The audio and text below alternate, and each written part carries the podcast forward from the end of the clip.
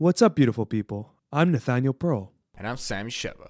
and welcome to Curious Chimps Podcast, a show where we explore the infinite complexities of the human experience. We do not endorse anything illegal, so please consult the doctors, do your research, and for the love of all that is holy, be safe. All right, let's talk about drugs. Curious, curious, curious chimps.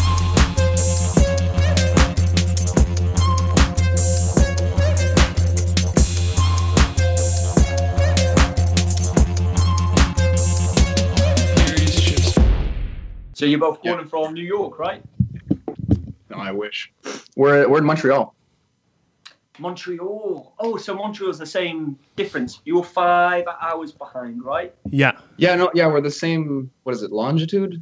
Yeah, that's yeah. why I thought New York then, because of the timing. I've had a lot of podcasts recently from New York, and they've always been this time, and they are. Oh yeah, yeah. Yeah, There must be so much more Montreal's like, a nice place, man.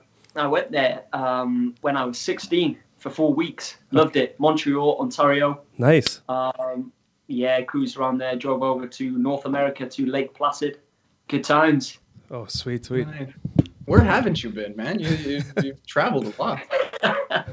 you know, still on my list, I've not been to the continent of South America. I need to get myself there. Where And specifically? Africa, I've, I've done Africa, but not. I have, but I haven't. You know, I did Madagascar, of course, and Yeah. I did Morocco, which is right up north. Um, not really mainland Africa, though, is it? So, so Africa, yeah, I need to go.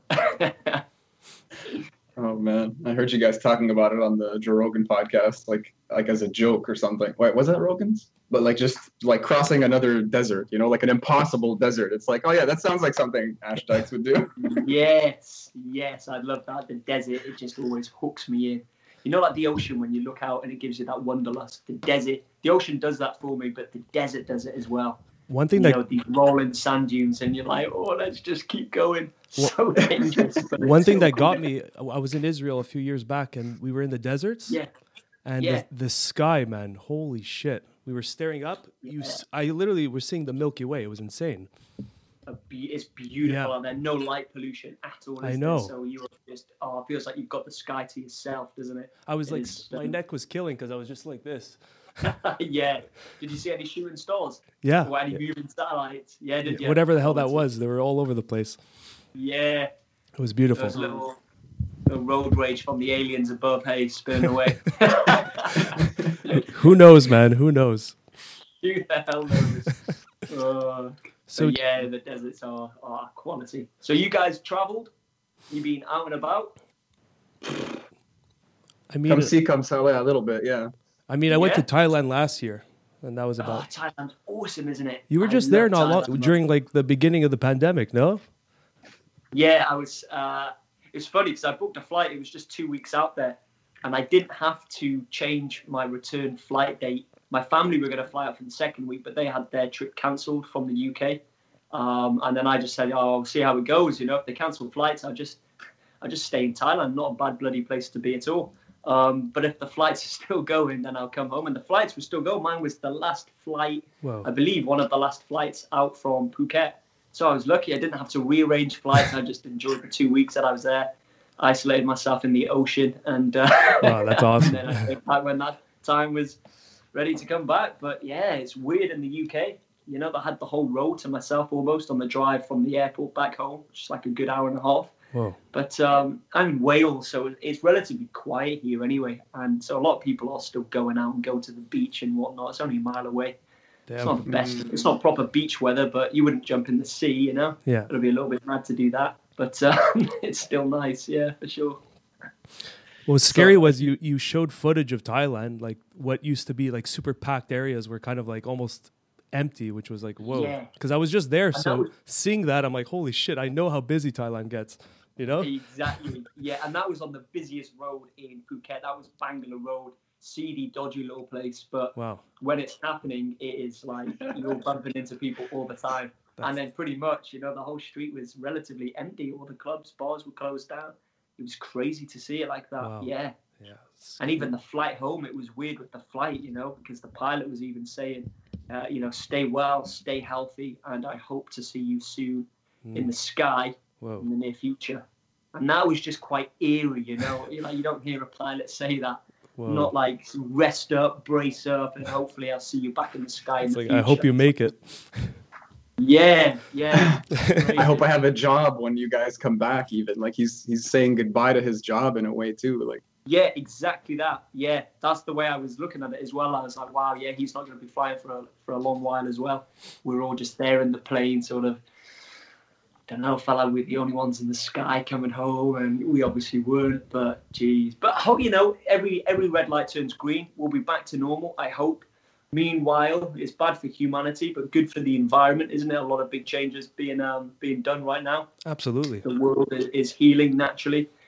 Um, but yeah, the quicker we get back to normal, the better, isn't it? Because I miss the airports. you miss them. Everyone hates the airports. Oh, I love airports. I love the airport food. I love just the whole vibe and the atmosphere. I yeah? I love to drive to the airport.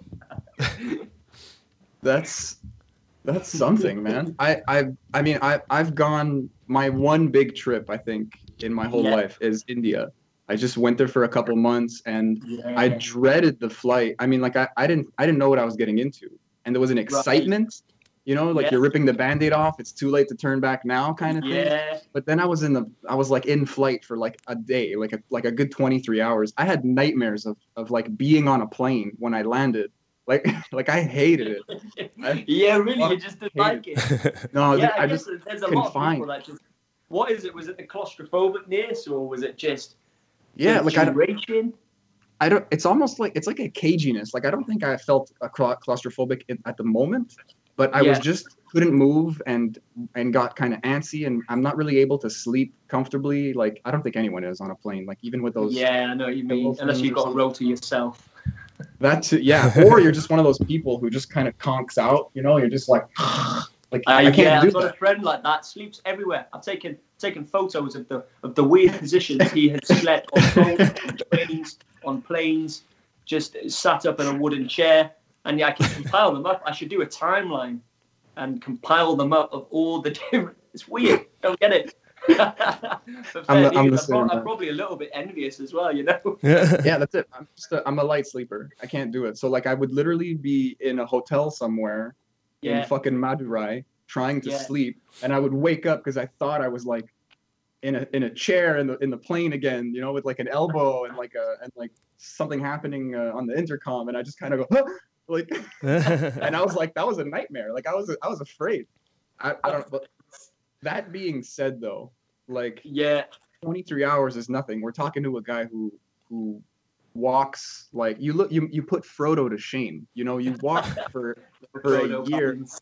Yeah, but I'm sure you've gotten that joke like 10 Yeah. times over for sure. Like yeah, you could have it's like the something- Lord of the Rings adventure as well, isn't it? The amount of diversity I'm going through. I Yeah, should have carried a ring with me the whole way. That would have been awesome, man. it in somewhere. Just plant it somewhere at your destination. Yeah, man. Hashtag my precious. So maybe just like a quick intro for those who don't know you. Maybe uh, you can just list or explain what you've done and accomplished because uh, it's quite a big list. Maybe if you can narrow it down. yeah, sure. So I'm Ash Dykes. I am from Wales in the UK. I'm a British adventurer, an extreme athlete, three-time world first record holder, and author of Mission Possible and speaker. Um, and my three world records are the first person to walk solo and unsupported across Mongolia. So that was pulling a trailer weighing 120 kilograms or 260 pounds.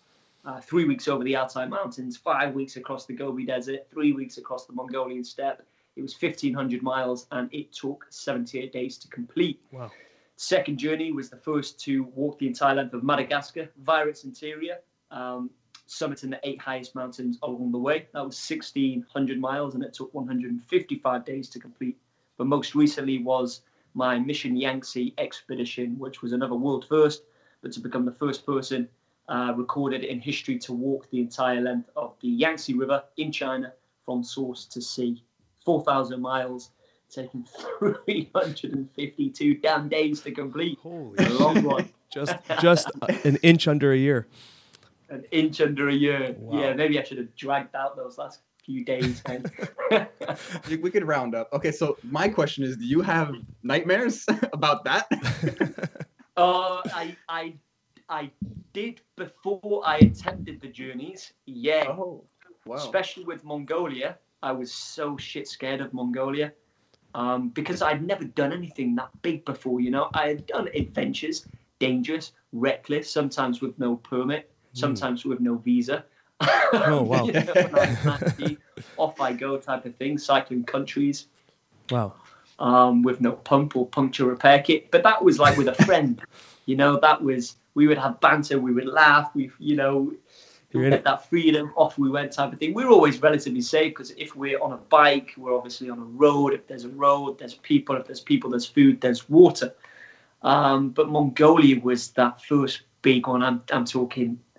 When, when some people say solo and unsupported, what they mean is sort of they're walking alone and they're not with someone. The van is trailing behind them a few miles or ahead of them a few miles carrying their provisions, in which I don't know, man, I see that not really as unsupported. I see that as supported, but from a distance. Hmm. Um, so in my case, it was like there was no van. There was, you know, it was such a low budget expedition that even if even if I slipped into worst case, which I did, I did almost die at one point. Um, Oh. I couldn't call no no military or no helicopter to come pick me up. My only means of backup was a text only because that's all I could afford a text only satellite phone. Um, it took me about ten minutes just to type help me uh, to my agent who was in the capital city, and I would need to rely him at least three to four days to get to me if he found me in that time, and that's pretty fast if you're in the middle of the Gobi Desert. And then another two weeks to uh, another two days to get me to safety. That's almost like a week until you are rescued. In which, if you stand on the back end of a snake, a week's just too, a week's just too long. Um, and so yeah, it was completely solo. Apart from the people that I met along the way, which they are all a part of the journey. I love meeting the locals because you learn so much from them. Um, but they would never trek with me, you know. And unsupported meaning, yeah, you know, I had to carry all of my ration packs over five weeks worth Wow. um, on my trailer. That's why it weighed, it weighed the same weight as a as a world heavyweight boxer. You know, it was painful, and I lost a lot of weight and became very skinny. I was struggling a lot. Did you lose like over 30 pounds?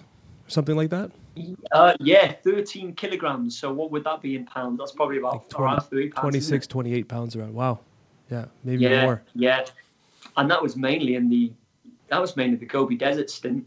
But then saying that, when I caught malaria in Madagascar, I lost 30, 30 pounds again almost in the space of a few days. Holy. You know? So, and that was only one month into a five month expedition. I still, I still had four months to go. This That's begs the question. door, man. That's terrifying. This begs the question, so man. Is what started what started this uh, this crazy rampage? What's that again? So what started this like this this rampage to go on these crazy journeys, man? Um, you know, I, I when I was younger, I was always very sporty and very competitive. Would I say I was super adventurous as a young as a youngster? Probably, probably not. I was adventurous for sure, but I wasn't one of those tree huggers like you know, let's go camping this weekend. Yeah. I prefer to be out with my mates playing tennis, rugby, football. Um, but then there were the weekends would come where we would, you know, we'd pack some alcohol, we would um, take lighters with us, we'd create like a little bonfire, we'd sleep around it, we would chat, we would drink, you know, every sort of teenage goes through that stage. But then I guess, I guess it was when I moved from high school to college. I, I knew that I wanted to do something with the outdoors, and there was an outdoor education course in college, which was a diploma. And in that course, although there was an awful lot of theory, there was a lot of hands-on practical work as well. We'd be getting our avalanche awareness, our winter mountaineering, our powerboat license, surfing, climbing, kayaking, you name it. And I loved that idea, so I did that course. Um, and it was that course that I realized I was far more of a kinesthetic learner. You know, I learned far more through hands-on practical Nice. experiences. And I made the decision in college that I didn't want to go on to university because I believe we all learn in different ways. If you can learn in the classroom, go for it. It makes sense. Um, but if you learn through experience, you're not really going to experience much when a teacher's just telling you about their experience and their knowledge. Uh, if you learn that way, great. You know, that's the easier way. But I just knew that I would need to learn the hard way. Like it, it's bad. Even if someone says, "Don't do that because this will happen," I'll still do it the wrong way. But then I'll learn from that, and I'll never make the same mistake twice. Um, nice. but you know, I was working in a fish and chip shop. I was working as a waiter. Uh, my car was guzzling my little my my few pennies that I would make at the end of each week. So I got rid of my car. I decided on a plan. Let's go out. Let's explore the world. Let's develop myself. I'd be developing my maths because I'd be juggling different currencies. I'd be developing my English because I'm having to to type up and write professional looking emails. I'd be developing my confidence, Wow. uh, my self esteem. I'd be putting myself out there in awkward, dangerous, and sometimes embarrassing scenarios that I would learn from. You know, I'd be throw myself in the deep end, and I, I just love this idea. And you know, the UK it's very high on its health and safety, and I love the idea of going off traveling and just watching my own back type of thing. You know yeah. um, and just doing, just see, just seeing what the world's about. I was curious. It's a big, it's a beautiful world. Lots to see, lots to do, and I just wanted to try to make that happen. So I was working 240 hours a month as a lifeguard. I sold my car uh, and bought a bicycle. Was just cycling every day to and from work. Sometimes four o'clock in the morning. Um, for those 5 a.m. starts and, uh, along the coast in Wales, which is it looks nice outside now because it is, but ninety percent of the time it's rainy and windy. uh, and yeah, you know, I was ticking. I broke all my goals down into lots of little sections, created this mind map of what I needed to tackle first, kept ticking them off until eventually, I um, age nineteen, I, I set off, uh, and that's pretty much when the madness started. So that's how sort of the idea came about. But then the madness started probably from, from China, you know. That was a long answer, wasn't it? Oh, I love it, man. I get the feeling we could just let you talk this whole time, man. I, I'm like, I, I, I have a few random questions because I'm just kind of like trying to psychoanalyze you. Like Yeah. for, for for one, I just don't like fully get you, and I want to like I want to like capture a bit of that in the bottle, you know. But for Oh, yeah, for yeah. for two, I just want to like. I want I want to know what makes you tick just for the sake of curiosity because you're you're setting Yeah. a bar for the planet. You know, you're breaking world records. You're you're like living inspiration. You know, I don't Oh, want to toot your horn, man, but like, wow, it's just the truth. It's crazy. Yeah. You're like, I- I have a it was just just for example, like, are you an only child? I'm not. No, uh, I've got an older sister and a younger brother. I'm the middleman, the middle child. Okay, okay, yeah, because I I just picture like, I mean, you, uh, physically this is so demanding, and and mentally Yeah. too, because you're you have to plan so much and you have to go out there and push yourself physically, but there's this emotional side where you're really alone for a long time, Yeah, and I don't know. Yeah, like I, I saw something. I think it was like an Instagram post, but you were saying that that was part of your training. Like you're like I'm I'm in isolation and I'm working out, and it's like I, that's when I realized like you're you're that's like a muscle for you as well. Like you've consciously given yourself this time to be alone and to just be like, this is what I'm gonna need to prepare for. I was joking with Nate like before we called you. Mm. Like I would I would be chilling with my friends. Like if I'm gonna walk alone for a year in a foreign Yeah. country, like I'm gonna be I'm gonna be hugging my friends and family like for dear life. Yeah. And you're like, no, I gotta train being alone. Like that's it's it's a smarter way of doing it. But like I, I don't know. Like it's that's for me that's That's hard it. and it's kind of alien. Yeah, I don't know how to. yeah, no, for sure. It is. It is like that. I, I think, um, you know, a lot of people train at, at gyms and they like that community, which is a great thing to have. Um, but I know that that sense of community won't necessarily help me on an expedition where I won't have what I'm used to having. Hmm. Uh, and so, whilst people they'll rely on other people to motivate them, they'll be like, "Oh yeah, but Jade's going or David's going, so I must go because I said I'd go." And then, you know, so there's there's that circle, which is nice. That's the great thing with social creatures. But with myself, I'm forcing myself almost, not now, but before Mongolia uh, or before any expedition, a good few months before, to get outside in the rain, in the wind. There's no one there to motivate me. I have to motivate myself. There's no one there to make sure that I'm doing um, the exercises in good form, that I'm that I'm taking on all the right reps. There's no coach Mm. to shout, say, get down low on those push-ups or pull up higher, you know, Yeah. on those pull-ups. It's it's all it, I, I am my own judge. I am my own personal trainer, my own nutritionist. So that comes with a big responsibility. So with that, I can either choose to to slack at it and just say, ah, just keep hitting that snooze button. But at the same time, I know that in Mongolia there will be no snooze button. That that won't give me no. That doesn't care who you are. That will beat you up and, Yeah. and leave you stranded. You know. So I I am remembering that in the morning and getting myself out there, thinking, you know, right now I'm fortunate enough to have that option. But if I take option A, which is to get out there and grind hard, I'm going to be prepared, not physically, but also mentally for the demands of Mongolia. So, yeah, you're right. There is a lot of, um, you know, I'd say it was almost 60 or 70% mindset, Wow. um, and maybe 30, 40% physical. That gives me a good point. Uh, you know of Cam Cameron Hanes? Um, I didn't, but so but a few people have been tagging myself and him Okay. a lot on Instagram. So I've clicked over to his Nice. profile. He's a hunter, right? Yeah, yeah. He does like crazy ultra marathons as well, and like he'll Mm. That's he'll do yeah. crazy treks and go for the hunt. But he had a Yeah. great point in one of the podcasts he was on. He said that like his motivation is like the that deer or that elk in the mountains has no days off. When it's raining, when it's cold out, that deer or that elk is just constantly moving and has to survive every day. So that's Yeah. his that's his motivation. And now I, I kind of understand your angle, where when you're in those mountains in Mongolia or wherever, there is no days off when you're in it. You know, Yeah, that's, That's- it. Yeah, hundred percent. that's it. You've got to keep going. You've That's a- got to. it's a uh, brutal especially, honesty. You know, at that worst case when no one's there to pick you up. You know, the last guy who attempted the Mongolia trip, he um, he failed on all three occasions. I think he, was evacuated just before, or just after the halfway point, and he sort of made a joke. I said, "How did he get access to such, um, you know, to the military, to such great evacuation?" And he just replied, "Marry a Russian."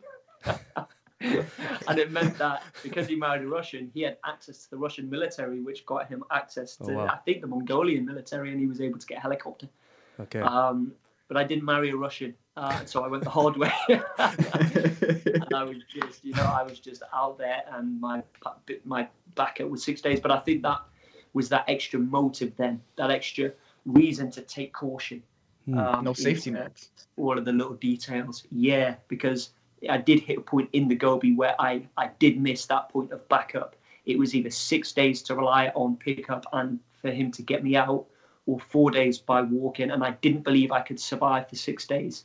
And so my only option right there and then was to get up from out of my trailer. That's where I would hide to seek shelter. Uh, I was delirious. I was hallucinating. My organs were almost dried up. I was sort of rationing my last remaining dribbles for the few weeks in uh, the Gobi. And I relied on breaking my goals down onto 100 meter segments because I couldn't visualize the four days that it would take to get to that community. I was just in too much agony. My mind was Whoa. was a state. Uh, but I broke down into 100 meters because I could visualize 100 meters. You know, I could see 100 meters. And then by breaking them down 100 meters by walking, then hiding only for five minutes because usually I could hide under my trailer for over an hour at a time, which would delay me and have me suffering even more. Um, and by doing that, I did make it to that uh, community, which I knew would definitely have water. One of the previous wells were dry, but the one in the community four days ahead, not only did I know it's a confirmed water source, but there's people um, where I could rest up for a few days.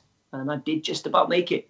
I was in a bad way. It took me eight days to recover. My urine was pretty much black. Um, my family were panicking, of course, but uh, day by day, we I got better. I bucked up that mental, physical courage, uh, and you know, potentially that's where that that training helped. Again, you just never know, do you? You never know the reason as to how or why, but all you can do is prepare as best as you can in the hope that that gives you that slight edge that could put you a mile in front of yourself, which could make the difference of life and death when you're out there. You know. So um, that's why I do train so hard.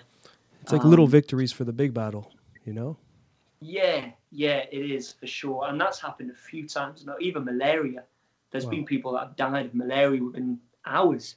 You know, I managed to continue walking for five days um, until I got, you know, just crazy stuff like that. Like I believe with that, I still definitely did have the anti-malarial pill inside of me, trying its best to fight malaria because I was taking um, some of the pills, but they only cover you 80%, and I was suffering with dehydration and um, I, well, I was vomiting and suffering with diarrhea because I'd eaten a dodgy eel that these locals gave me, and so my guide was as well. So these pills were going in one way, pretty much out the other side. So I don't think I had my full dose, but I still was able to push on, you know, with with that, and maybe that is the mindset um, that I built up in the garden through the physical training.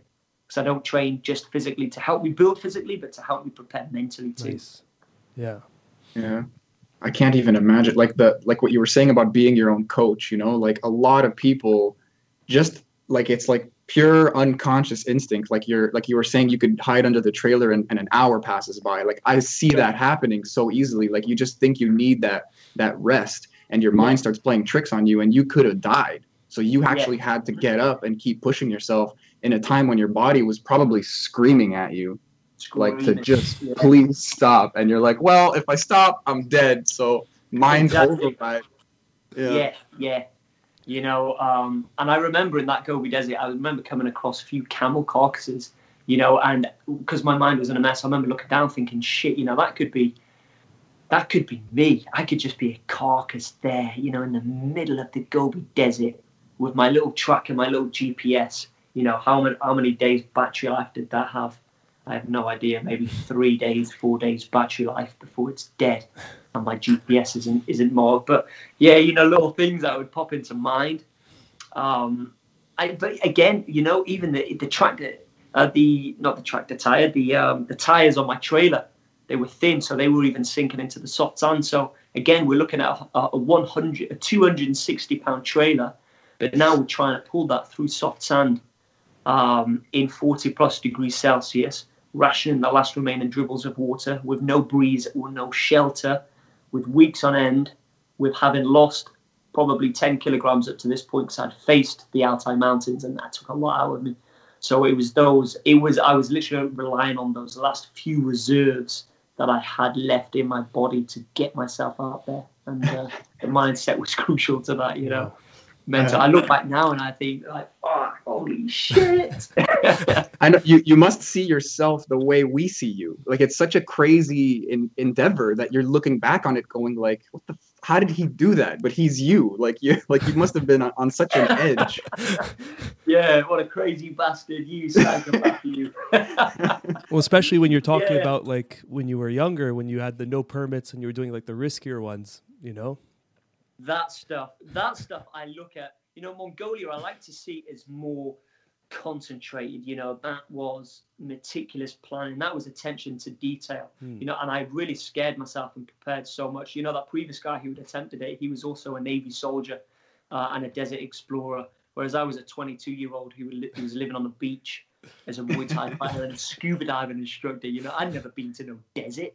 I wasn't. I wasn't in no military. I was like, what chance do I have? But at the same time, I realised, know, just because no one's found a way to do something, it doesn't mean it can't be done. And it's that saying that really stuck with me. Uh, and that's what put my parents at ease as well. They would see this insane planning, the logistics. It was. It was. It's not kind of. I didn't really see it as reckless because if there was something I was unsure about, I think I would have delayed it um, and just waited, prepared, and trained until I knew I was confident enough that I could complete it. Uh, and I Mm. did. I went out there knowing, I didn't go out there thinking I might die. I went out there knowing I've got it, but I will face crazy difficulties and I will face the point of what that previous guy faced, where he called for evacuation. And the difference between failing and succeeding is whether I can get past that section he couldn't. And that was the big question mark. That was the only question mark of the journey for me. And that's why I scared myself so much. And I remember he was a decent guy, he wrote to me in an email. And at the bottom of that email, he stated something that terrified me. And that was incredible is the ability to continue no matter what. And I just didn't get that. I didn't understand what he was trying to say. Um, but it scared me. Uh, it scared me. But Wow. again, um, I used that to my advantage, and he probably doesn't. He doesn't realize that maybe he was that little sort of guardian sat on my sat on my shoulder, and that that that quote helped me a lot because at that time that I was hallucinating and I was delirious underneath the trailer, that popped to mind, and I was trying to make sense of it at the worst place scenario, but also the best place I could be in, which I needed at most. And I said to myself, well, no one and nothing's incredible, of you know, of course.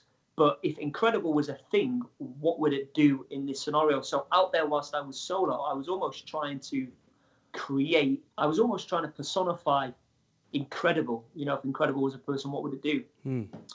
And I realized that it would it would break down its goals. It would focus on the the short term um, accomplishments, you know, the little achievements and the little steps rather than the, the four days that it would take to get to that. And so I almost could see this this this being, you know, because my mind was pretty fucked, getting out from under the trailer and walking for 100 meters. So what I tried to do is I tried to look at this incredible as a role model, and I tried to follow in the footsteps. He was always beating me off the line. He was always getting slightly further than me. He was always out from under the trailer uh, before me. But by trying my best to follow and just picturing, right, you know, I almost put it into a bit of competition, a bit, bit of a race. Um, that I could never I could never beat this incredible thing, but it helped me, whatever it was, whether it's in my mind, it, it helped me get to that community, you know? And that Yeah. was just all personified by an email that he might have just randomly sent. He pointed out all the difficulties, watch out for the grey walls, the stagnant water, the drunken nomadic drifters, the snow blizzards, the sandstorms. The list went on and on and on and on. And at the end, P.S. Incredible is the ability to continue no matter what. And I just didn't, you know, I don't know what, what you guys make of that quote. I just didn't know what he, I, th- I think, was he telling me that it's impossible or is he is he saying that it will take a hell of an effort? I don't know, but it, it helped me at the time that that's, a, that's it's a random one, isn't it? It's a difficult one to analyze Yeah. as well. I love it though. I mean, like I, personally, I feel like he was just being really humble. Like he was passing the I baton, so. and he's like, "You can do it, but this is the wall that I hit." And Yeah. it's just, it's almost like just factual. It's just like he he gave you all these kind of warnings, and then he gave you Mm. kind of like a spiritual warning, like this is what you need to be in order to do that. Almost And- like he knew I would face what he went through, you know? I guess he's the only one who really knew that you like Yeah. he knew exactly what you would come up against and Yeah. and you um, he he couldn't have known how you would hear that you know but like Mhm. you still turned the dial you made that Yeah. fuel and you know what's crazy? I mean like you you you were saying you were delirious and stuff. I literally have been doing the same thing. I am nowhere near your level man. But like i just i just feel the need to say like i've i've imagined this person that's me but doing everything properly. So they're always a couple of steps ahead and i get to kind of be the shadow of this thing. That's and and i don't yeah it's it's crazy that you're you're describing this and, like, it's Yeah. something I've constructed to to motivate me so that it's like I'm channeling someone because people motivate me. So if I can kind of create this imaginary person that's always a step ahead, at least one step ahead, Like, then I'm always positive you be doing right now. You know, on the days that you just want to chill, or what you know, if if you're on that mind frame where it's positive you, what would what would that be doing, type of thing, and you're trying to keep up, aren't you? Exactly and that and that's what like the, again again there's like a it kind of forces humility because I feel like I'm this person's shadow. It's like I'm Mhm. imagining something, but then it kind of belittles me, and then I go, okay, am I gonna feel belittled or am I just gonna take the actions? Because the feeling's not there all the time, and I'm a Yeah. kind of feeling person, and I need to I need to be motivated first, and I know I'm realizing as I get older that that's really bullshit. Like you, you it's not it's not always there. It's almost never there, eh, depending on Yeah. who you are, what mood you're in. Yeah, But that 100%. that I have a question for you because that I realize that that feeling for me is caused by focusing on the bigger picture too much. And you were just saying how important it was for you to be not reckless. It was risky, but you planned so much. So how do you how do you manage that? Like how do you balance being so mentally prepared, but then in the kind of heart you only see those hundred meters? Like how do you how do you not get overwhelmed? Essentially. Um, yeah, I guess I guess with myself, with being in that situation, I knew that I only had one option, and that option was to survive. It was to break down my goals, and that's the only way I could see myself surviving. Um, and so I knew there was no other way, and so that I needed to apply full focus. You know, I wasn't I wasn't feeling sorry for myself. I wasn't um, thinking too deeply about friends and family. I was trying not to slip into that mode of looking back at the past because I was just too fixated on making it out alive. You know, I didn't. I think the longer that I'd be out there feeling sorry or maybe regretful or how have I landed myself in this position and this is why the previous guy made sure he had the right backup and that stuff doesn't fly with me. You know, that is excuses and that's feeling sorry for yourself. So right there and then, I just focused on the only option that I had was which was that option to break the goals down and not be overwhelmed. Yes, it's four days, but let's look at it day by day, step by step. And as long as I stick to this regime that I set out for myself, I can do it. You know, that was it was also that shock of capture, that shock of realization that holy shit, you know, this is happening to me. This instead Hey of there. Sorry guys, I don't know what I don't know what happened there. I just my whole screen froze. we were just saying ash was just saying that he he actually gave himself like a voicemail when he was like in a better mood let's say and he was like pumping himself up like Oh, positive nice. ash you were saying i don't know the details there but like you like you Yeah. you kind of captured uh, a, a stronger or let's say like a, ca- calmer I, I self yeah, I captured the the motivated me here in Wales training for Mongolia because I was so scared of Mongolia and what I would face. I knew that my mindset would change, my emotions would change, my thoughts and feelings would change. So what I did is I, I whilst I was at home, sheltered, warm, dry, a belly full of food and, and hot tea or coffee, you know, raring to go. That is like the positive me, you know? And so I sent a voice recording and I told myself that I wouldn't listen to that voice recording unless I absolutely needed to. And Hmm. I, I actually only listened to that recording once, and that was in the Gobi Desert. Wow. Uh, and it was just a, it was a brutal, it was harsh on myself, sort of saying, you know, if you fail this, what then? You know, you're back to Thailand as a scuba diver, or you're back to to Llandudno as a as a lifeguard. You know, however, if you complete it, and it was all positives, and I was just saying, I was just pointing out, making it more black and white, and showing myself what it is and what it can be Wow. uh, compared to what it might not be if you don't get your ass out from under that trailer or from whatever you're doing and push on. And it, it yeah, it was it helped. I only listened to that once, and I was like, shit, because you can almost forget the good side, Yeah. and you can almost forget the reason why you started. So I needed my positive self to remind my negative self, suffering, hungry, slowly dying, needed to remind that person who would suffer, who would be suffering, you know, why they started this mission and what happens if you just push on through this. So uh, little things like that. Wow.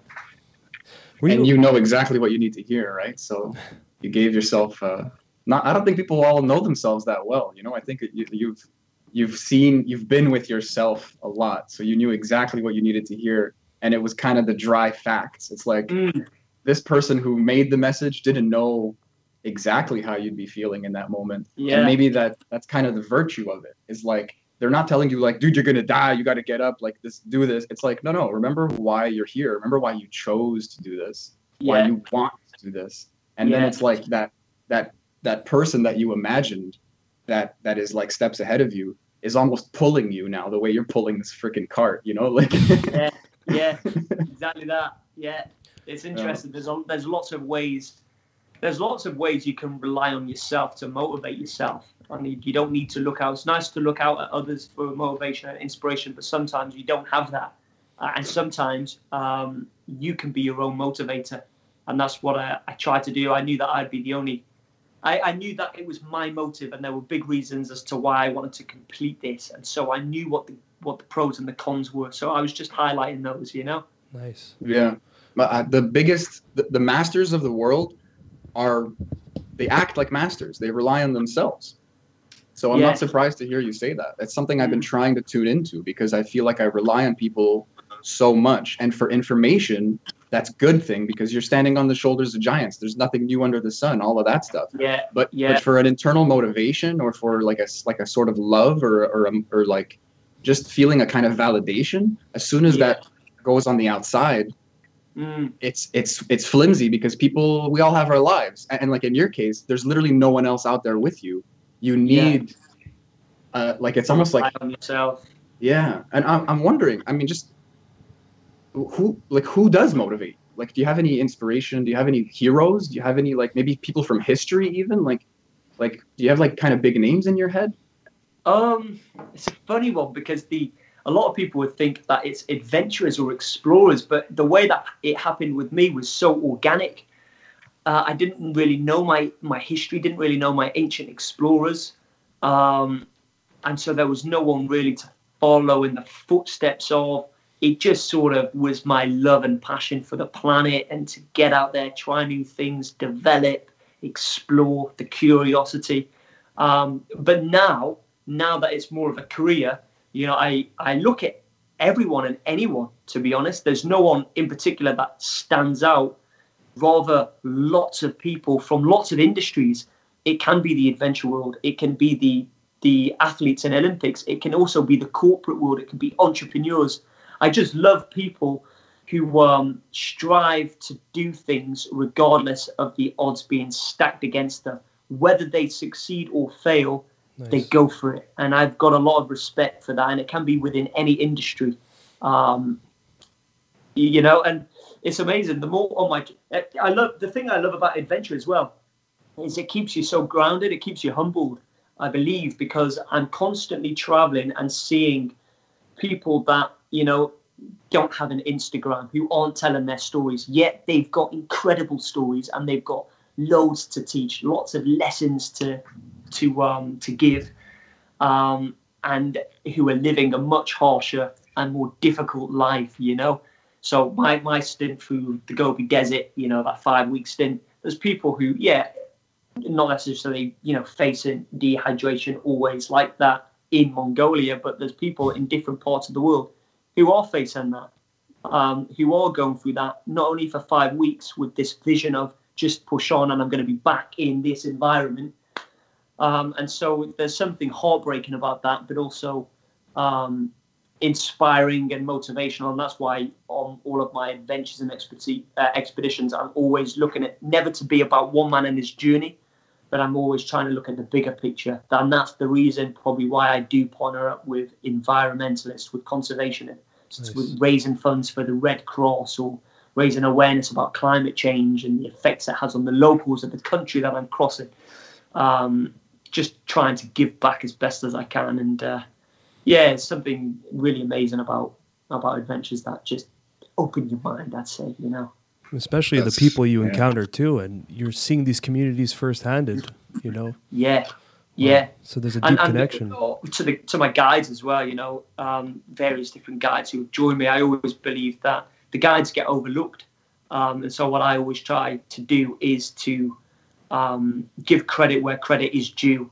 You know, they're all included in my in my book Mission Possible. You know, they'll be included in in the documentary Mission Yangtze um, because they're obviously a big a big part of it, a big success. Uh, and I never used to like it the way people would get to the top of Everest, and yet the Sherpas are the ones doing the grind. They wouldn't get no notoriety, so I don't want to do that myself. So um, just doing things doing things the right way, isn't it? And and showing your appreciation along the way, I guess, for those people who helped to make it a giant success, and may would maybe it wouldn't have been a success without people along the way. Wow. What is it? Uh, faster alone, further together? Yeah, that's it. Nice. I like that. Yeah, yeah, because we said it's we not mine. it's not mine, guys. Yeah. We we said it on a old podcast, but like now you can see there's lineups going up to the summit on Everest. Like it's it's not what it used to be, you know. Man, yeah. Someone wrote on. I put out like questions, and someone wrote on my Instagram, uh, "Is Everest on the list?"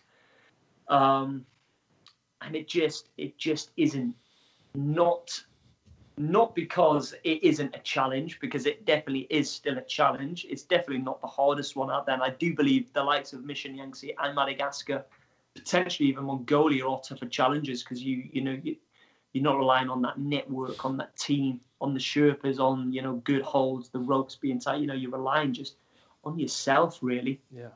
Um but just because as you say, the queues and the amount of times it's been done, and the people that that I know and have heard of who have gone up to, to Everest with very little, you know, they're not real mountaineers, but they are rich. They've got the money, so they buy their way to the top type of thing. And that for me, it's just imagine that queuing up. It's like a Starbucks line, isn't it? You know, you just queuing up to get to the summit to get that selfie shot. I don't know, man. It um, loses its meaning. It would be cool, and it's still a challenge. I'm not yeah. mocking or dissing it. It's still hardcore, and it's still oh, yeah. amazing and beautiful from the top. It's still a heck of an adventure, but people need to look outside the box. There is still, you know, the people say the world's a small place. It isn't. It is if you're on the beaten track. It is a small place if you're in that queue waiting to get to the top of Everest. But if you're off the beaten track, it's a big world and there's lots still to, to see and do. Wow. Yeah, man. And how how can that not be humbling? Because like the beaten track, the, as soon as you go off the beaten track, like Rogan talks about all the time, like nature doesn't care about you, and that's the humili like that's the that's the humiliation, the As humility I part. said in, in, in Mongolia, I just got beat up left, right, and centre. I wanted to I wanted to actually ask you. I mean, like I know I know there's you have like multiple crazy stories and adventures, like year long adventures, but it, it's it's funny to ask you like a specific little question. But I'm just curious, like, have you ever gotten like directly attacked by animals? Like, have you ever had to deal with like face to face, like I don't know, like bears, wolves, even like a I don't know, like a wolverine or like a like a family of dogs or something. Like, it's have, have Yeah. you just gotten lucky so far? Like, what's the what's the deal? yeah, no, I have been, I have been attacked actually. Oh yeah. Yeah, I don't know, I don't know why I'm laughing about it. Because you're still here, man. Because you're still here.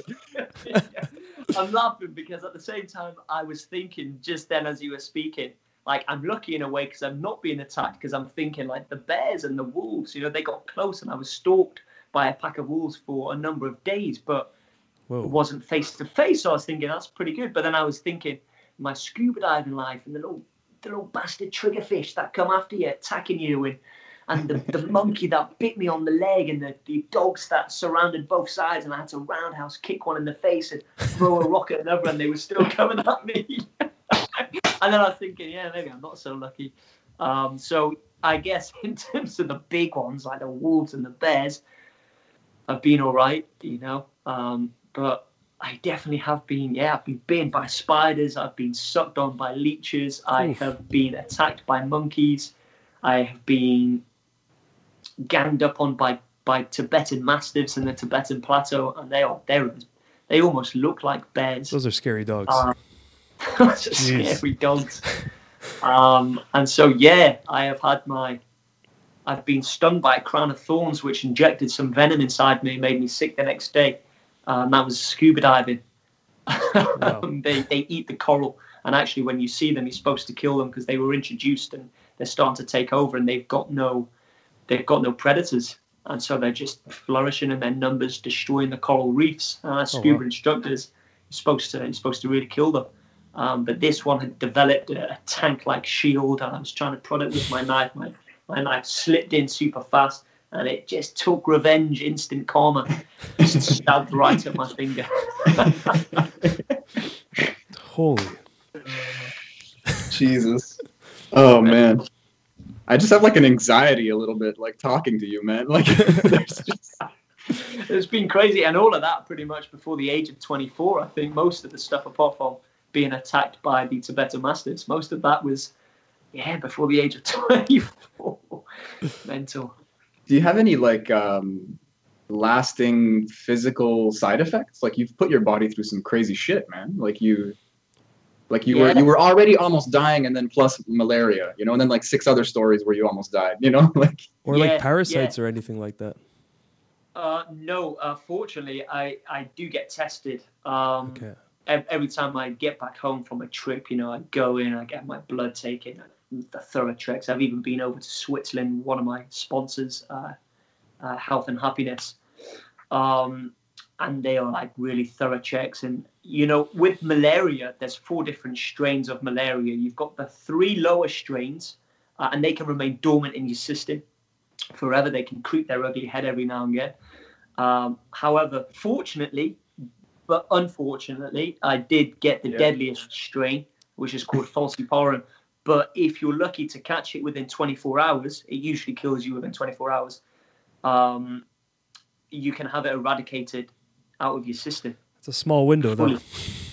A small window, and mine was five days. I didn't catch it within 24 hours. It took five days to get there, but uh, you know, I arrived only. The doctor believes a few hours before I slipped into a potential coma. Um, but she acted fast. You know, thanks to, to her, I'm still alive today. Um, and she eradicated it out of my system. And I have had my my checks, and yeah, yeah, the doctor's saying it's like it's like I've never been on any expedition. You know, my body's my body's looking good. But then I eat healthy, I train, I, I do believe that um, you know these little diseases or viruses now and now and then you know they perk up your immune system. They keep it sharp. I think if you're not using your immune system it's going to drop down and, and remain dormant. And so what i haven't given is my immune system to remain dormant i've woken it up many times um, and, and so it remains sharp and vigilant Uh, do you, do you do uh, like cold showers or ice baths? Do you do Wim Hof breathing? Like, do you are you into that guy at all? Uh, Uh, I don't. I don't. Um, I, I would try it though. Ice cold baths. I, I used to jump in the Yangtze River on my expedition. That was ice cold, glacial water. But um, rivers are the And- best because that it'll never freeze, right? It's like you could get below Yeah. zero. it's just yeah. moving. Oh man, so. Oh. Uh, I'm, we're up in Canada, man. Like when it's winter and you take a cold shower, it hurts. Yeah. It's not. It's it's straight bet. pain. Yeah, it's like bullets bet. hitting your skin. It's the worst. So, oh, it's so ace in Canada, man. You have all the seasons there. It's it's seasons done right, isn't it? Proper Yeah. winters, proper summers. Here we're just kind of it just it struggles. It's like I want to snow, but ooh, forgot how. Don't really know how to. I want to I want to get the sun shining, but ooh, don't know about the temperature. it just it's messy. It's like a it's like an old person when their bodies stop functioning. You know, it, it Wales. I love it. I, I actually joke because you know, like the climate is shifting for better or worse in a lot of parts of the world, and I actually joke that Montreal is the new Wales because there's just you. You guys are known for just rain, rain, rain, rain, right? There's even this. It, it just uh, forgot. It, it's almost like it's forgot how to do things properly. But there we go. Well, I mean, at, at least it's consistent. You know, like it's if it's just raining all the time, then you're prepared for that in a sense. You know. Yeah. But, uh, we're not Winter prepared for it. year. Oh yeah. Oh, that sucks. No, I. No, I- it's all right now. It, it's all right. You know, it, the, the nicest it's been in in recent years is probably during lockdown. Oh yeah. Great, great. Yeah, so Good annoying. So everyone wants to get up. They're like, "Oh my god, what's the weather doing in Wales? We need to get out." Like, oh no, we can't. We're in lockdown. Yeah. Thanks, thanks, COVID. Um, yeah, no, I, I don't. but we, don't we are still getting out and about. To be honest, Wales is it's relatively quiet anyway. You know, it's I call it the land of old. So a lot of old people like to sort of retire over here because it's a nice, peaceful place. You know, not much crime, not much of anything going on. To be honest, uh, it can be boring place as a youngster, but a great place if you if you're elderly. So um, I'm- yeah, I always just call it the land of olds now. I'm trying Go to I'm trying to walk- see where this this person came from, and I feel like maybe this this calm environment sprung all this chaos that you needed. yeah, maybe, hey, maybe it's the ridiculous health and safety. yeah, And you just gin needed a way and- out. So you go to fucking. Mongolia, and like that got you out of it.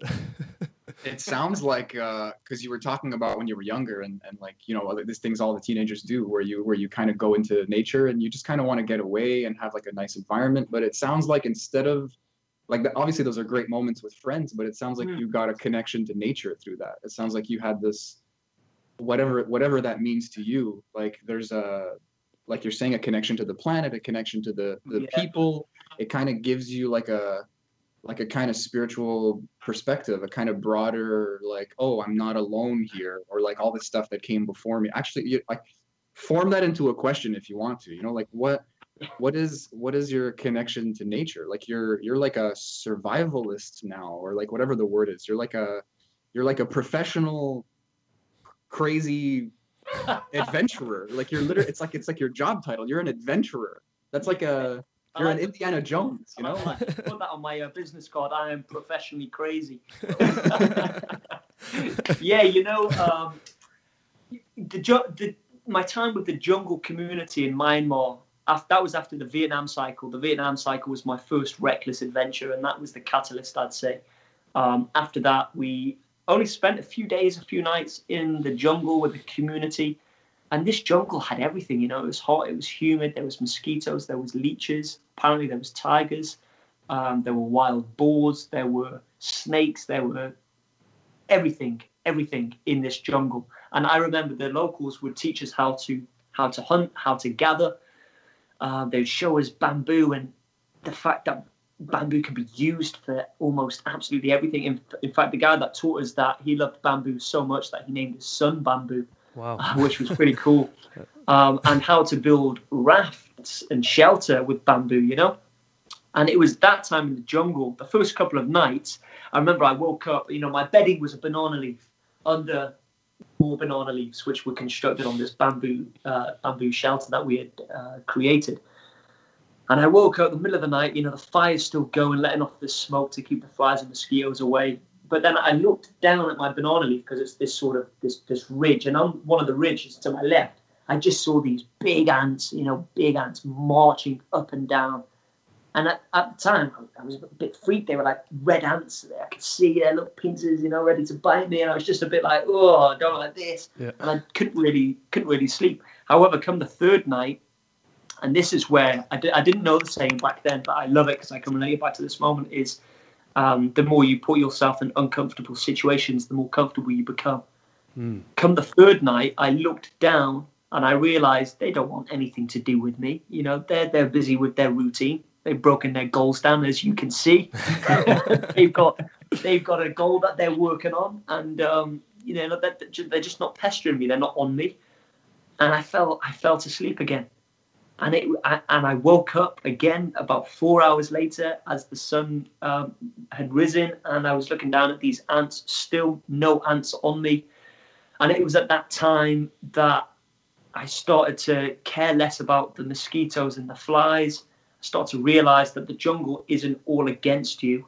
You know, if you know what you're doing in the jungle and you know how to work with the jungle, it can be your ally. Um, it has everything you need to survive, to thrive. This community rely on it to live their whole lives in their community. And it, you know, I was eight. I was only a teenager, really. I was I was 19, and it was at that point I just realized that you know there's almost this bit of fear and scare against these different environments like they're against you and yeah they will punish you they are brutal you go in and you come out like you've just finished a muay thai fight but um, you know if you know what you're doing if you know how to handle the elements if you know what's edible and what's not edible and if you're just content and comfortable with the uncomfortable you know you can be at one with nature. And i guess that i, I learned that age 19 and I tried to develop on that. But what really taught me that wasn't just being out in the environment it was the people it was the locals. And so whilst i wouldn't really call myself a survival expert um, because you know there's i'm not an instructor in survival. I don't teach people how to survive but drop me in an environment and maybe i stand a good chance of surviving. I proved it on my previous expeditions. But that's For thanks sure. to the locals that have taken me in have, have shown me only a small fraction of their knowledge because they hold so much knowledge you know you need to spend years with them to um, to really soak up all that they know you know but i would use their knowledge their a little bit of their expertise and apply it to my journey which would help me survive my expeditions. Um, so yeah very interesting. And you know i do try to learn from the locals. Uh, that's what i'm intrigued about. Uh, but maybe you know when i was camping earlier with friends that's potentially where the seed was planted where you'd wake up and the sun was rising and you're just out there you know in, in nature but um, but i love my luxuries as well i love my extremes you know i'm not this and it's funny because when i do my when i do my talks like the ted talks or, or whatever i have people come up to me at the end saying that they can they can actually relate because they're talking to me and they're like and you're just like a, a normal guy and i'm like well I I am a normal guy. What do you mean? It's like, well, you're not walking on stage barefoot. You've not got this big beard and these wide eyes like a wild man. Um, you know, so I'm able to relate to your to your stories, and it's like, yeah, you know, I like my extreme, but I still love my luxuries. I love my uh, nice flash hotels and whatnot. It's just when I have to be extreme and when I need to survive, I can I can do that. But um, it's having that healthy balance, Yes. isn't it? And being able to adapt. What's more important than being able to survive is being able to adapt. Um, and I always do believe that first and foremost is the case. Yeah. I guess you're they're kind of the same thing and like you're you're you're maybe maybe you're not a survival expert but you're maybe like a bit of a people expert you know like you know yourself very well and you know these other people like through your travels or maybe before your travels like you have this way that you part of the survival is connecting with people who know how to survive the locals Yeah. are the only way you're going to survive it's cool to see humans adapting to their environment and literally living wherever we can live. It doesn't matter how hot or cold or how Yeah. wet or how frozen or how deadly.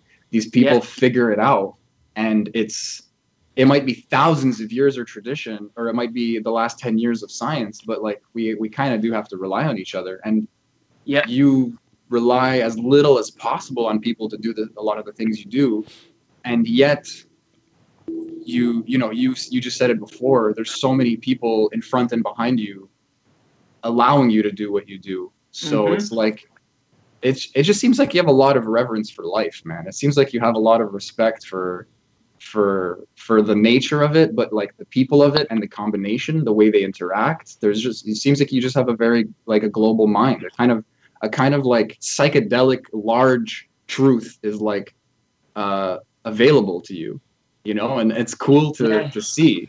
You know you you you just maybe you do seem like a, a an extreme adventurer and then yet a normal guy on stage kind of thing. But there really is something um unique about your perspective and through the travels as well that no one else can really have. And i guess that's why you know the the documentary the book like sharing that is is really part of it. You're adding to it now. You're one of these people that we can access the way you accessed the the locals you know like we get to kind of live through you vicariously hmm. Yeah. it's, it's it's not the same but like i'm never gonna fucking do what you did man you know no, that's it, and that and that's always how I try to portray it as well. Like when I speak of these stories, I never really wanted to come across as in like I hacked through the jungle of Madagascar, so can you. You know, here's your machete. I hope that people take it in a different way. You know, you in a, in a way, I hope they they see it as we all face our own jungle in life. You know, we all cross our own desert in life. We all have these different levels and these different platforms. We all have these goals um, that must be managed appropriately and, broken down, but otherwise they'll seem overwhelming. That can be working for your degree, that could be working on your career, where you've got to start at the bottom of your ladder. That could be finishing your essay, handing it in on time. That could be absolutely anything. Um, and so I try to share little messages from these uh, expeditions. Like in the jungles of, of Madagascar, I learned that, you know, we can't always be motivated. That's just impossible. Doesn't matter who you are, you can't always be motivated, but you can be disciplined. And that's the difference. And discipline is something that you force yourself to do, even though you don't have the motivation or Yeah. you just can't be bothered bothered doing it. With with um, you know the Gobi Desert, it's breaking the goals down and holding the vision. You know, with the Yangtze, a big a big lesson there was was probably you know it doesn't matter if no one else sees it for you. What's important is if you can see it for yourself. You know, it took over two years to plan Mission Yangtze, and we were already delayed by two and a half months from starting. And it got to such a point that my team, most of my team here in the UK and in China, were calling me up saying, you know, abort it. You're going to face minus 40. Uh, the bears, at the worst case, they're coming off the mountains. They're looking for food before they go into hibernation. Um, no one really, no film film crew want to join you. No guides want to be up on the plateau in the depths of winter. Abort it and try again next year. But I believed in my training, believed in the preparation. I held that vision, and no matter what anyone else saw for me, I could see it for myself. I knew how capable I was. And as humans, we are far more capable than we give ourselves credit for. And I went for it. Yes, it was a risk, but it wasn't a reckless risk. It was a risk that I had assessed, uh, assessed, and I knew that I could make it off the mountains before the de- the depths of winter. I would face the minus twenties, but not the minus forties. Wow. Um, and I guess a lot of people can they can listen to other people a little bit too much. Sometimes it's a good thing, sometimes it's a bad thing, but go with what you believe. You know, hold it. Don't let anyone knock it. You will have naysayers, but um, it doesn't matter. Well, I mean, you can say that because you you put in the the preparation, and you know, experts are telling you like, hey, maybe, or maybe maybe not experts, but like your team, people you trust, people who have the same information as you, but then they're telling you like, hey, maybe this isn't the best idea. It's like even with all this preparation, there is this moment of, I guess I, I I'm reluctant to use the word faith because there's so much. It's informed faith. It's a very it's it's not a leap in any way but Mm. at the same time you do have to let go and trust yourself and that's at that's at the beginning you know Yeah. like the, you have to you have to you have to keep that feeling going for another year at that point Yeah. and and you're doing something where i imagine i wanted to ask you actually like people probably tried what you tried and died which is which must be such a mind fuck. But yeah, you're you're just like, bah, I could do this. well. It, it must it must have. I don't I there, don't there, there was a team that attempted to this was the scariest story is there was a team it was in the 1980s it was uh, americans who were attempting to be the first people to raft down the yangtze river. But then the, the chinese got wind of that and of course they wanted to be the first to raft down their own river you know? Um, and so there was effectively there was this race between america and china on you know who could complete this expedition first within the first two weeks, I think it was two or three people that died of altitude sickness. Bearing in mind they're dropping in elevation faster because I'm walking, I'd be up at elevation for a lot longer. Um, there was the threat from wildlife that they had. And then before the halfway point, I don't know how many died, but both of the rafting teams had failed. Um, they aborted the expedition before the halfway point. Now, that always played on my mind because I was thinking if if there's any difficult way to go about the Yangtze, it's to walk it. And there were times that I wish I had some sort of raft. If I did, I wouldn't have used it anyway because I would have been uh, disqualified. But there's lots of bends weaving in and around still calm water. But either side of that is these V-shaped cliff faces, you know, that I've got to now navigate and go over, following the bends. It take almost a day just to get over one bend. But all of that, yeah, definitely plays on your mind. And with Mongolia as well, that the reason why I say that that wasn't the toughest expedition. Um, obviously, def, definitely one of them. But the reason I say it was the scariest is I wasn't at this level I am today. Um, I was this, as I said, just this Muay Thai scuba diver living on an island. Um, not a professional adventurer, j- just a reckless adventurer, actually, I would say back then. but there were these professional adventurers telling me it was impossible.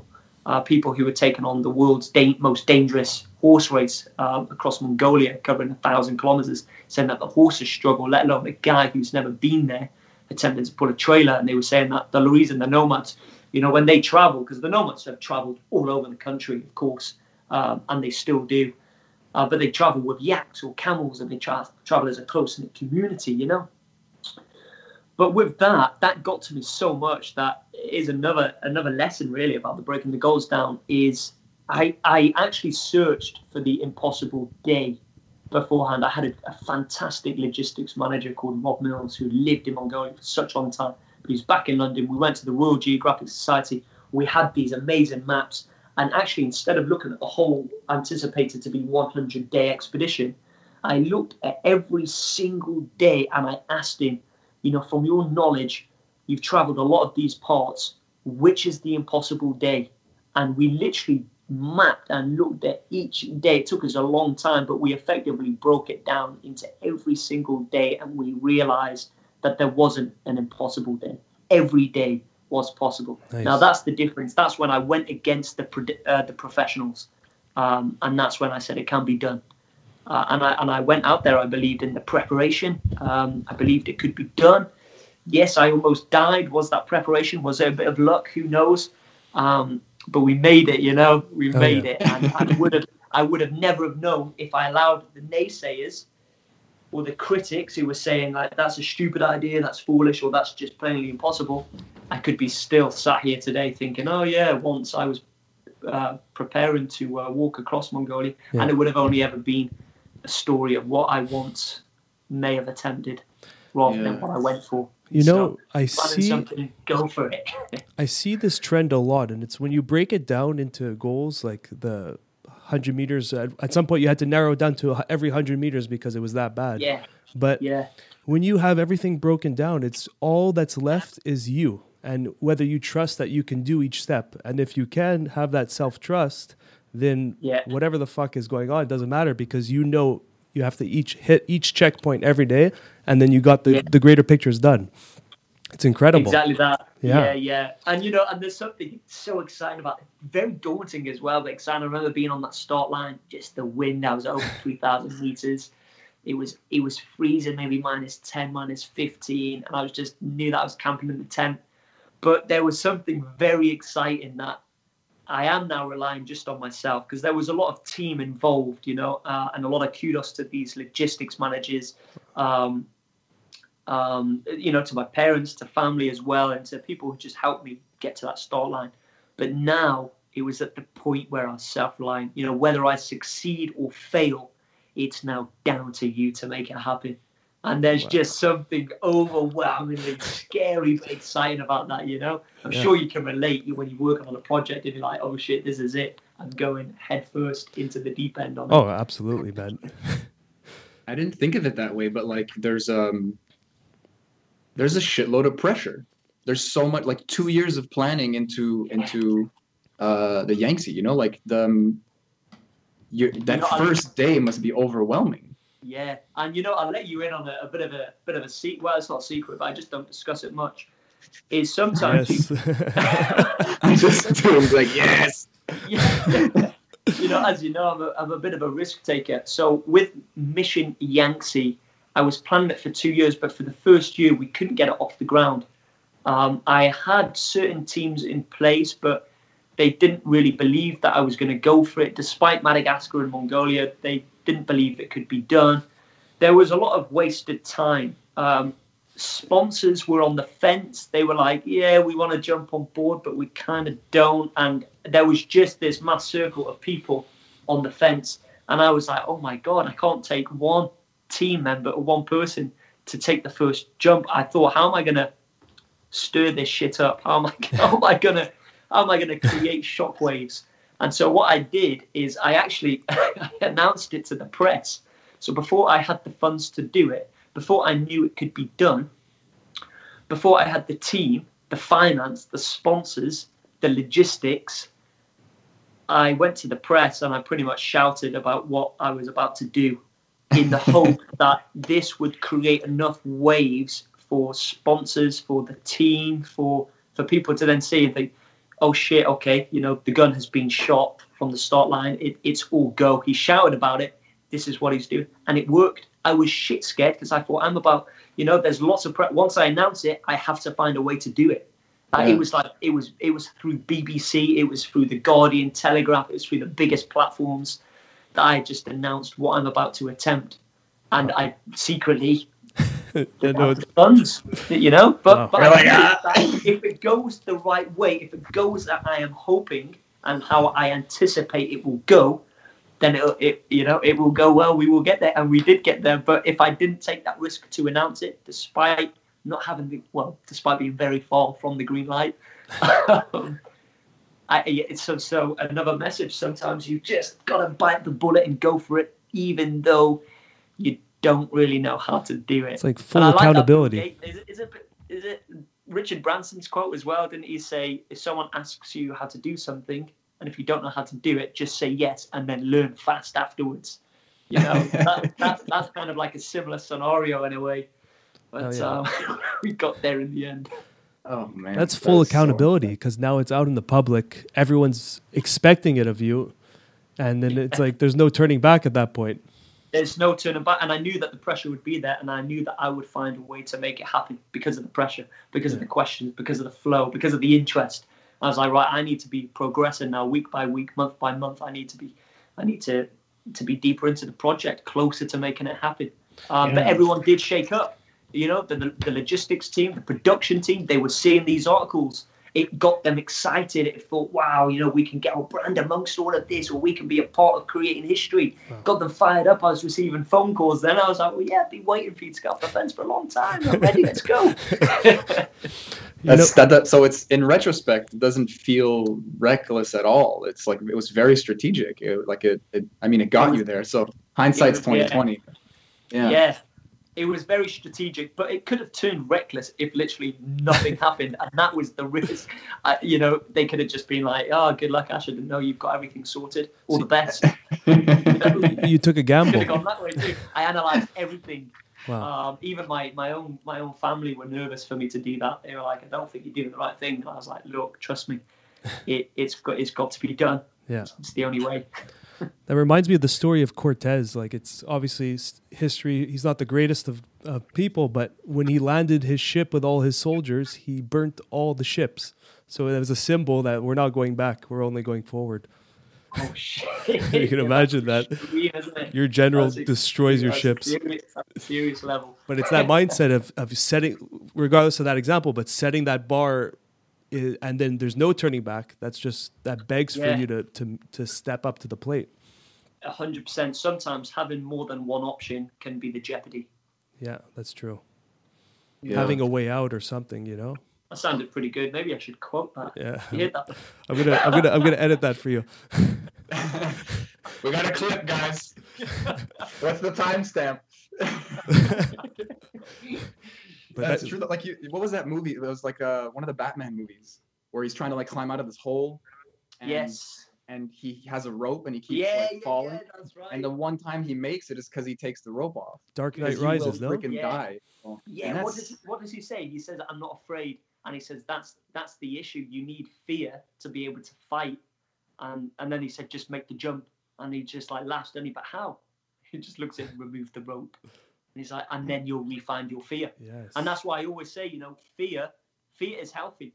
You know, fear. You've probably heard me say this before, but fear, I believe, comes as a package deal. You know, it comes with doubt. Where there's fear, there's doubt. Doubt is the toxic one. You need doubt to a certain extent to start the training, to start the preparations. But the more you experience, the more you train, the more you practice, and the more you prepare, the less you need doubt because you're getting better and better to a professional level that you know, if, if you look at even snake handlers, astronauts, they don't want to be bitten by these snakes. They still have fear that this snake can kill them, but they don't have the they don't have doubt anymore because they handle the snake so good that what why doubt? You know, so it's almost preparing and experiencing to such a level that you eradicate doubt, but keep hold of the fear because the fear I, I think is healthy. You need it, and that's an example with the with the well as he climbs up the well. He removes the rope so he can refine the fear. Now, with the fear, he's going to try, even if it's that extra 10%, knowing that if he fails, he's dead. Yeah. And there's just that pressure that comes with it, isn't there? he's only got one option, and that is to survive, otherwise, he's dead.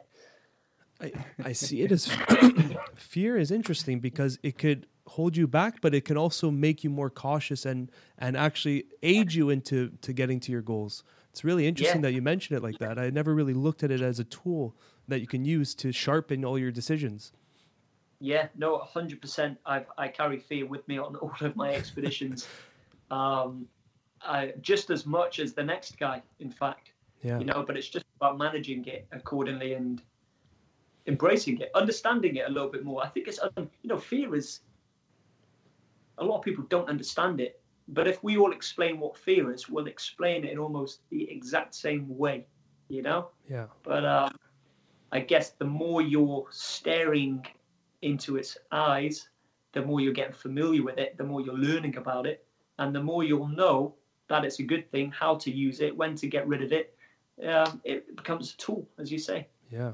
Yeah. Well, I, you- I guess it's it's kind of a raw energy, uh, and it's information because you're in danger, and it's a very physiological thing. Also, it's a it's one of those mind body connection moments. And then Yeah. what you're saying about separating it from doubt, doubt is more of the imagination. Doubt is more of like you you even you even gave it a chance. You're like doubt is good at the beginning because it's it's uh, rational, Mm. because you you should doubt yourself because you don't have the skill, and that goes away immediately as you start training but Yeah. it doesn't because you're practiced in doubt and it turns into a kind of practice of maybe rumination or Mhm. whatever just a like a uh, you know what like like a like a imagination gone off the deep end you know like a waste of imagination it's even Yeah. in in uh, i think in buddhism it's one of the five uh, hindrances you know like like you might just sit there and doubt whereas Yeah. fear can be just a reaction and it can push you forward like you were saying there's fear and doubt like maybe on the other side of that is courage you know like you Yeah. need fear for either of those Yeah, exactly. Yeah,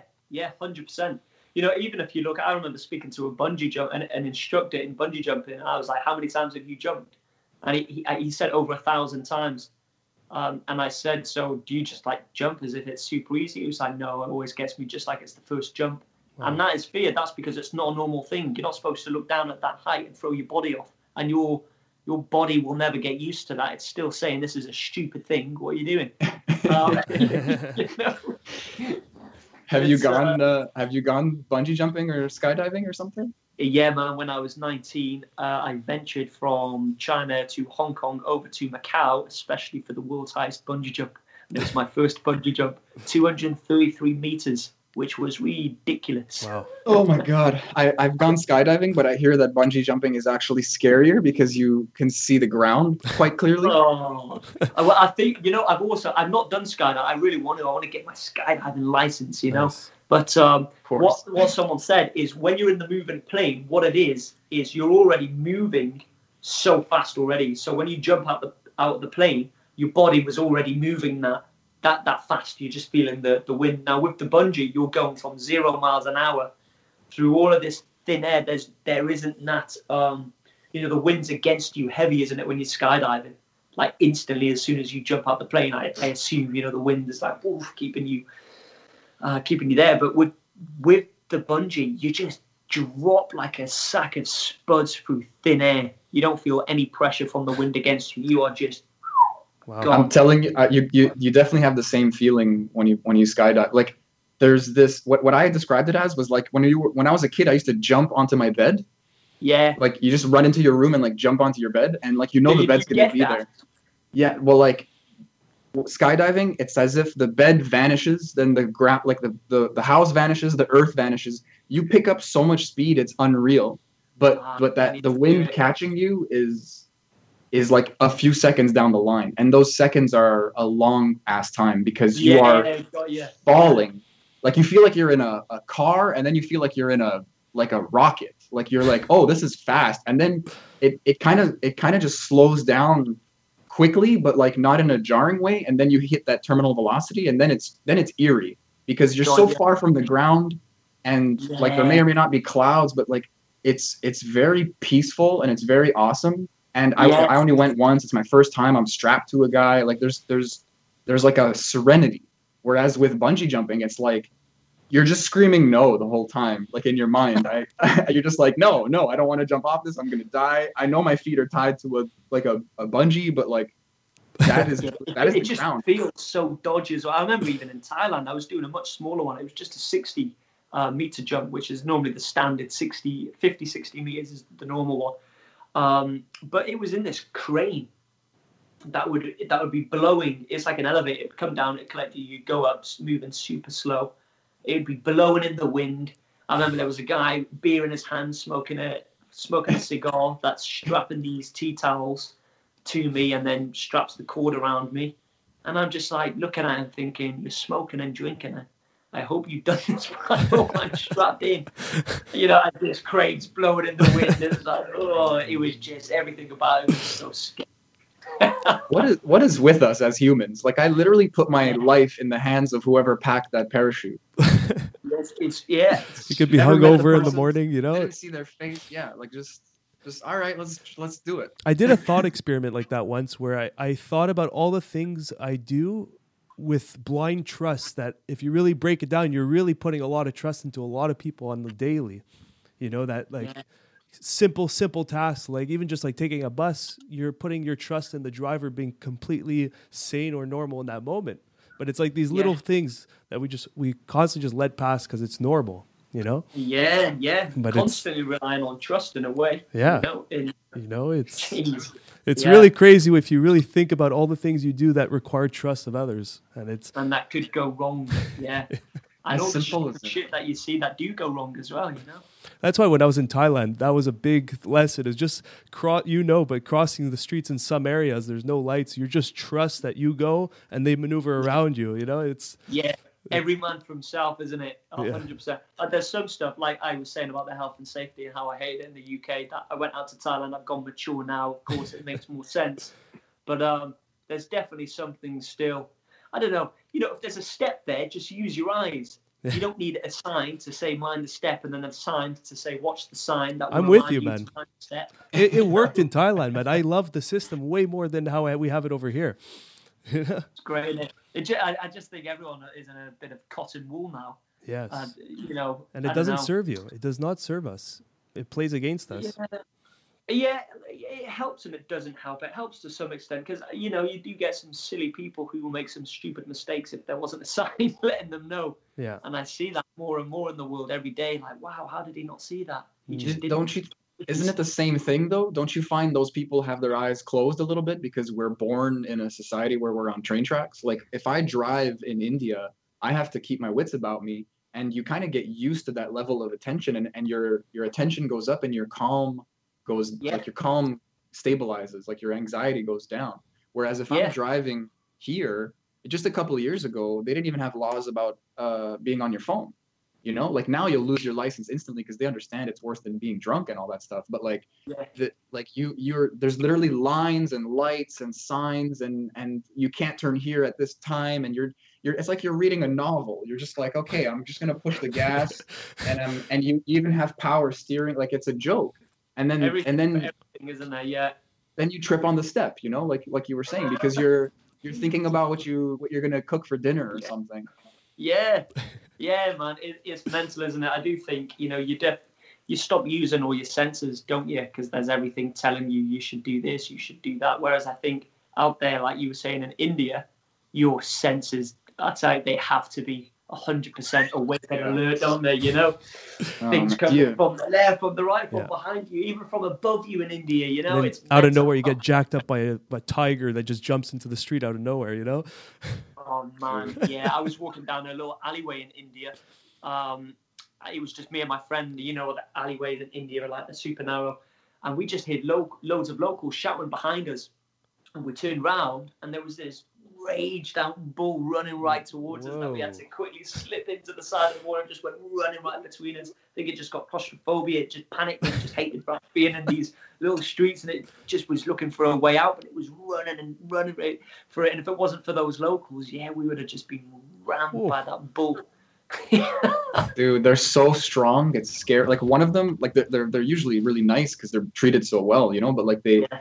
one of them just decided to like walk through me and it was amazing it's like a wall got up and walked like i had no chance no resistance and it's Yeah. it's a scary feeling of power when it's moving so slowly it had no momentum and it just shoved me aside like i was made of dust you know like pure muscle, aren't they? They're just pure muscle. Wow. I remember being sat next to a tiger when I was 19 um, in one of these um, places at North Thailand in Chiang Mai, and I was hit in the face by its tail. Its tail, off- it, its ta- it felt like someone punched me in the face, and I'm like, that's just the tip of its tail, Yeah. you know? Yeah. Imagine- So it was just like a proper slugfest. oh man. Um, Oh. and I was thinking, imagine if that was its its paw, its hand. You know, you just don't stand a, a chance, do you? Uh, how does that how does that make you feel as someone who's like uh, extremely athletic you know like you're hitting the peaks of your genetic like abilities and then an animal comes out of nowhere and like accidentally hits you with like its weakest limb and you're like oh my face like i it's need like a a, minute it's like a strike from Brock? Lesnar. You know? Yeah, Exactly. It's, uh, we're so we are so people. we're all we're a little bit pathetic, aren't we? I guess We're- Fragile skin. You know? so strong but so fragile i mean like you you Yeah. survived some things that should just kill most people and Yeah, and yet you know like a the, the wrong little piece of rock falling down a hill or or the wrong you step wrong or some people they just sneeze and they like they break a rib or something like that it doesn't make sense sometimes yeah. It's mental, isn't it? Like we cut ourselves so simply. Yet look at the skin of a crocodile. It takes Yeah. an awful lot for it to cut itself. But that's It's, what's also uh, what you mentioned. The adaptability is what our fucking main survival mechanism is. You know? Well, it, it's here, isn't it? it, Yeah. it Homo sapien, right? I'm Yeah. reading um, It's incredible. At the minute. Uh, and wasn't it the Neanderthals who were brutes? You know, they weren't so wise, but they were big. They were one on one. They were just destroyers, almost as if they were silverback. You know, but yeah, yeah. we were just quick. We invented the fire. You know, we were at the bottom of the food chain. We were scavenging. We were just nothing but gatherers. We were all all vegans, effectively, weren't we? Vegetarians going right back in the day, and that's why our knowledge of plants, of, of what's edible, what's not, was was so precise. But uh, eventually, when we created the fire, the fire was a game changer, really Yeah. um, we were able to scare lions off the, the zebra what they had just hunted. We just walk up to it like a badass, knowing that they fear the fire. you know, and they would run away. We would just pull the zebra hack off its leg, off we go, and we we pretty much wiped out the Neanderthals because we would almost hunt like the wolves, work in packs. We could communicate. Our commun- we're almost known as the gossipers, weren't we?